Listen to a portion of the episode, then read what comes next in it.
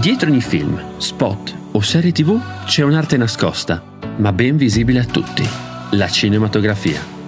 E Backlight vuole far luce su di essa. Io sono Davide Nicolicchia, direttore della fotografia e operatore, e in questo podcast ascolterai le voci e le storie di chi la crea. Benvenuti su Backlight. Ciao a tutti, sono Davide Nicolicchia, benvenuti in Backlight, il podcast che fa luce sulla cinematografia. Oggi con noi abbiamo un artista, un direttore della fotografia, partito dagli eventi musicali, arrivato fino ai videoclip musicali, e oggi è qua con noi Lorenzo Invernici. Ciao Lorenzo. Ciao, ciao a tutti. Sono contentissimo di essere qua in questo episodio insieme a te. Mi fa piacere. Allora, partiamo come piace partire a me in questo podcast, cioè facendoti raccontare un po' chi sei, da dove vieni a livello artistico, un po' il tuo percorso e da dove hai incominciato sia a livello formativo che a livello poi lavorativo fino ai giorni nostri, a quello che fai adesso. Cercherò di essere il meno prolisso possibile, perché comunque è una storia abbastanza lunga. Sono dell'87 e ho iniziato a avvicinarmi al mondo dell'immagine in realtà quando ero abbastanza piccolo, intorno ai 7 anni, perché seguivo mio padre, fotografo naturalista, nei suoi appostamenti e insomma in alcuni dei suoi giri. Quindi il mio approccio con la fotografia, con le immagini, è avvenuto in realtà abbastanza presto.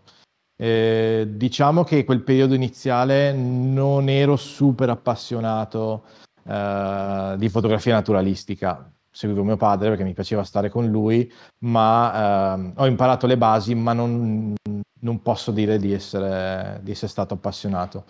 Nel periodo poi delle superiori ho abbandonato totalmente questa cosa, non mi sono, penso di aver preso in mano una macchina fotografica neanche una volta mentre ero alle superiori, per poi riprenderla dopo i 18 anni, quando ho iniziato a fare anche delle piccole cose a livello musicale. In quel periodo io ho iniziato all'Accademia di Belle Arti a Brescia, la LABA, e ho fatto graphic design e multimedia. Però tra i vari corsi che dovevo seguire durante l'anno c'era il corso di fotografia digitale con il docente Simone Nervi, e mi ha fatto riappassionare a tutto quello che era l'immagine, la fotografia, le luci, eccetera. Ti ho parlato del discorso, quell'approccio alla musica che ho avuto, perché è stato fondamentale per me come ingresso anche nel mondo della fotografia e della vita notturna, e è stata una grandissima base poi per i montaggi, perché avendo imparato la struttura musicale, soprattutto quella musica elettronica, nei montaggi sapevo gestire la questione della metrica, delle quartine, sapevo quando cambiare il ritmo di montaggio seguendo la musica. E appunto durante l'università ho approfondito sempre di più il discorso fotografico, mi sono appassionato parecchio al ritratto in studio, ritratto ambientato e l'utilizzo della luce artificiale.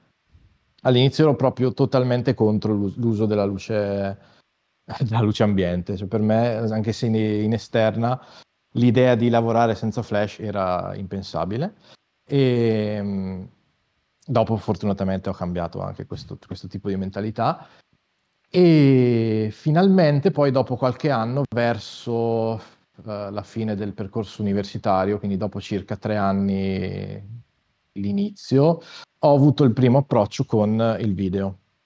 L'approccio con il video è arrivato sia per un'esigenza, tra virgolette, economica, perché sopravvivere di fotografia già al tempo era difficile, al tempo ti parlo di circa 10 anni fa, e c'era molta poca gente magari che faceva fotografia nei locali o questo genere di fotografie. Oggigiorno è ancora peggio, quindi il video è stato...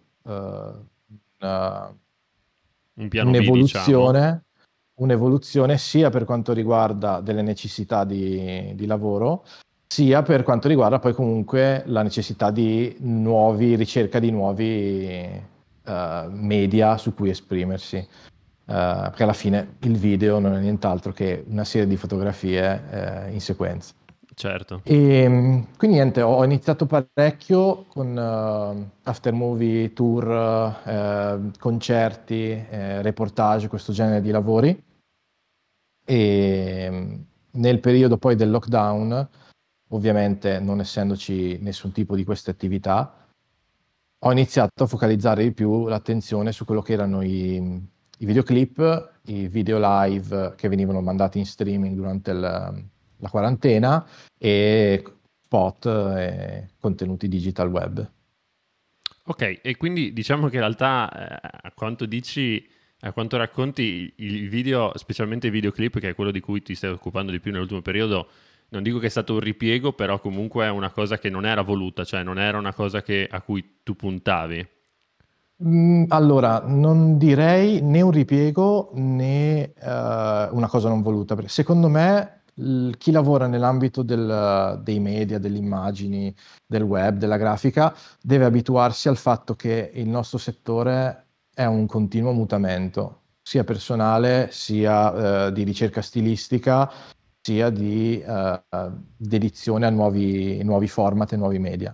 Quindi più che un ripiego è stata un'evoluzione, direi, perché comunque tutto quello che era il mio bagaglio che ho appreso durante il periodo degli after movie, l'ho comunque utilizzato di nuovo nella parte videoclip o nella parte dei corti, nella parte dei video narrativi.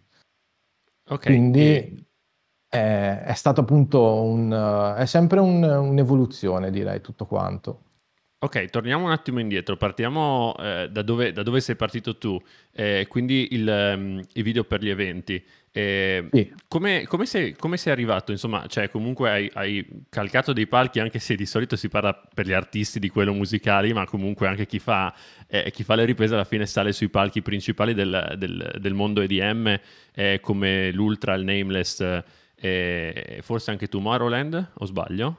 Sì, anche Tomorrowland. Quindi insomma non è una cosa da tutti, quindi raccontaci un po' come sei arrivato a fare eventi così grossi e riuscire a seguire anche artisti di grosso spessore nell'ambito. Tutto quanto è nato grazie a un incontro che mi ha organizzato David, che è uno dei miei migliori amici, nonché grande sound designer e producer. Il suo nome d'arte è Sam Skies, ha organizzato questo incontro a Milano con i Marnik, che al tempo appunto stavano iniziando anche loro con le prime produzioni e cercavano qualcuno che potesse curargli le fotografie, curargli i video, curargli anche le grafiche delle release. Così abbiamo fatto questo incontro, non so dirti l'anno preciso, ma secondo me saranno stati comunque almeno 6-7 anni fa. Tutti. E questo incontro ovviamente è andato bene, ci siamo trovati tutti in simpatia, e da quel momento ho iniziato a seguire loro a livello di video, le serate, ad esempio, che facevano. Le prime che abbiamo fatto erano a Milano, all'Alcatraz, poi ci sono stati altri eventi a livello italiano. Piano piano sono cresciuti anche loro a livello di nome, a livello di fama. Quindi dalle date che facevamo magari in Lombardia o comunque in Italia, il mercato poi si è aperto e siamo finiti a fare anche dei grossi festival. Tomorrowland, ad esempio, sono andato con loro, la prima volta sono andato con loro, che erano ospiti dello stage DIMMAK, che era comunque uno degli stage importanti di Tomorrowland, e ho avuto l'occasione di vedere un sacco di posti incredibili. Con loro sono stato in Giappone, con loro abbiamo fatto delle date di Miami, siamo stati in Europa praticamente ovunque. Con il passaparola poi, oltre ai Marnik, ho iniziato a fare delle date anche con Merck and Cremont, ad esempio. Ho fatto alcune date per degli artisti internazionali che venivano a fare delle serate magari come ospiti in Italia. Ad esempio Steve Aoki, ad esempio Tiger Lily, ad esempio ho seguito per un po' di tempo anche un locale a Parma, fuori orario, dove anche lì ospitavano spesso artisti di grosso calibro. E poi c'era specialmente durante il periodo di festival c'erano queste grandi occasioni di andare a vedere i palchi e filmare sui palchi più importanti del panorama EDM. ha fatto l'Ultra in Croazia, ci sono stati Ultra Miami, Tomorrowland, Dance Valley, c'è stato uno bellissimo in Portogallo, Somni, che era su una spiaggia con questo palco enorme, però tutto sulla spiaggia vicino all'acqua, quindi bellissimo, una delle mie location preferite quella.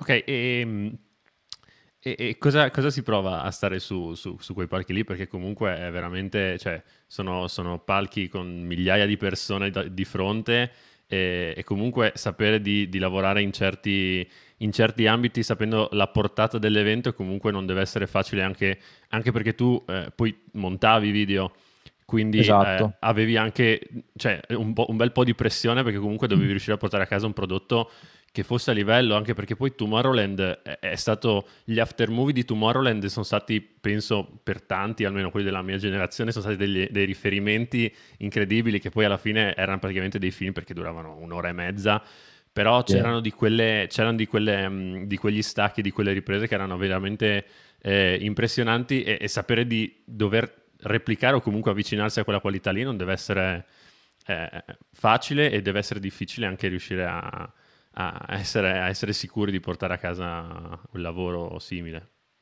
Beh, quello è stato uno dei motivi principali per cui fin da subito ho deciso di investire in attrezzature di un certo tipo.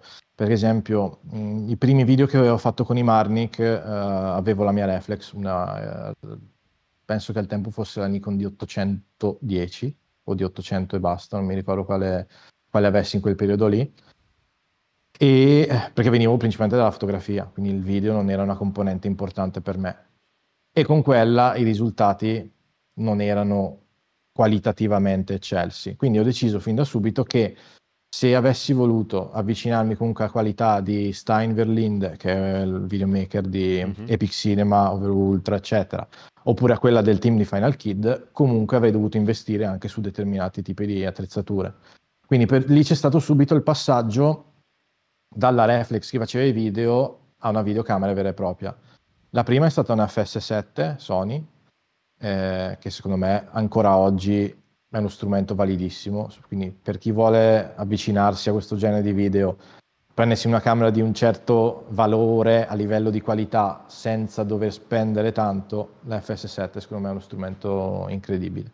Sì, anche perché adesso sicuramente è calata un po' di prezzo, insomma, in confronto, ma si troverà penso che sui 2.000 euro una FS7 messa bene la si toglie senza problemi, e li vale tutti, e come, insomma, e li vale assolutamente tutti. Poi magari su questo parleremo più avanti del discorso, sì, camere, certo. Che sì, ho già pronta qualche domanda. E dopo la FS7 il passo successivo, che ho usato comunque per circa un annetto, il passo successivo è stata Red, perché comunque tutto il team di Tomorrowland, tutto il team di Ultra usava Red. E quindi ho investito, e devo dire che il ritorno poi che ho avuto anche a livello proprio di qualità di immagine, ma anche di qualità di immagine percepita dai clienti, perché è una componente importante, si è notevolmente alzato. Per farti un esempio, ero a Nameless con i Marnik, durante il loro show c'era questo pezzo programmato in cui sarebbero arrivati sul palco Fedez, Rovazzi, Greta Menchi e non mi ricordo chi altro, con dei caschi di Star Wars che poi hanno tolto e hanno svelato che erano loro. Fabio Rovazzi, nel vedere che comunque ero il videomaker dei Marnik che giravo con la Red, si è subito appassionato, ci siamo messi a fare due chiacchiere, e questo mi ha permesso poi di fare negli anni successivi un sacco di lavori con Fabio. Ovviamente non dico che la camera ha fatto tutto, però la camera, l'investimento della camera è stato anche una sorta di biglietto da visita per incuriosire determinati tipi di clientela, soprattutto quella attenta a un discorso un po' più nerd tecnico, come ad esempio è Fabio. Ok, quindi non dico che hai lanciato Fabio, però insomma l'hai un po' tirato anche tu verso quel mondo. Allora, Fabio è sempre stato un grande appassionato di tecnologia, di camere e tutto quello che ruota attorno al mondo del videomaking, anche perché lui arriva proprio dall'essere un videomaker, sì. Anche lui. Però diciamo che abbiamo costruito un bel rapporto, partito per caso grazie a questa data dei Marnik in cui avevo la Red, e lui si è incuriosito di questa cosa qua. Infatti poi con la Red ho fatto alcuni video di lui degli eventi, alcuni ho fatto prendere di backstage dei suoi videoclip, eccetera. Ho visto che hai fatto uno spot con lui, mi pare, no? Di recente sì, di recente ne abbiamo girati un po' di spot. Da quello di Sony per Ghostbuster a quello di LG per una soundbar, adesso non mi ricordo come si chiamasse il modello, e poi ne abbiamo fatto uno che dovrà uscire, presumo, nelle prossime settimane. E però tornando alla tua domanda iniziale di cosa si prova a essere su certi palchi, non mi ha mai condizionato troppo la grandezza dell'evento. Cioè per me l'evento piccolo che facevamo a Torino, non dico che era uguale a stare sul palco di un grosso festival europeo, però comunque la mia attenzione era rivolta più che altro a creare delle immagini che piacessero a me, che mi aiutassero a creare una storia, che fossero funzionali al montaggio, indipendentemente dal fatto che fossimo un evento di 1000 persone o un evento da 20.000. Cioè ovviamente l'evento di 20.000 ti aiuta perché ci sono molti più spunti, ci sono persone vestite in un certo tipo, con un'energia di un certo tipo, quindi il fatto sta nel cogliere i piccoli elementi che ci sono nelle differenti situazioni che ti possono capitare e sfruttarle a tuo vantaggio. Okay. E non mi sono mai sentito grosso o grande per essere stato con Marnik sul palco di Tomorrowland piuttosto che sul palco di Ultra. Per me era un palco, è una soddisfazione bello da vedere, personale. Sì, quello indubbiamente sì. Conta che io in genere come persona non mi lascio mai trascinare troppo da queste cose qua e sono sempre abbastanza insoddisfatto poi di quello che faccio. Però sono state delle bellissime esperienze, questo indubbiamente sì. Sul livello esperienziale, cose incredibili. Hai ascoltato Backlight, il podcast che fa luce sulla cinematografia. I nuovi episodi escono martedì e venerdì. Le interviste sono divise in 3 episodi brevi più l'episodio completo, che puoi anche seguire in versione video su YouTube. Ci vediamo al prossimo episodio.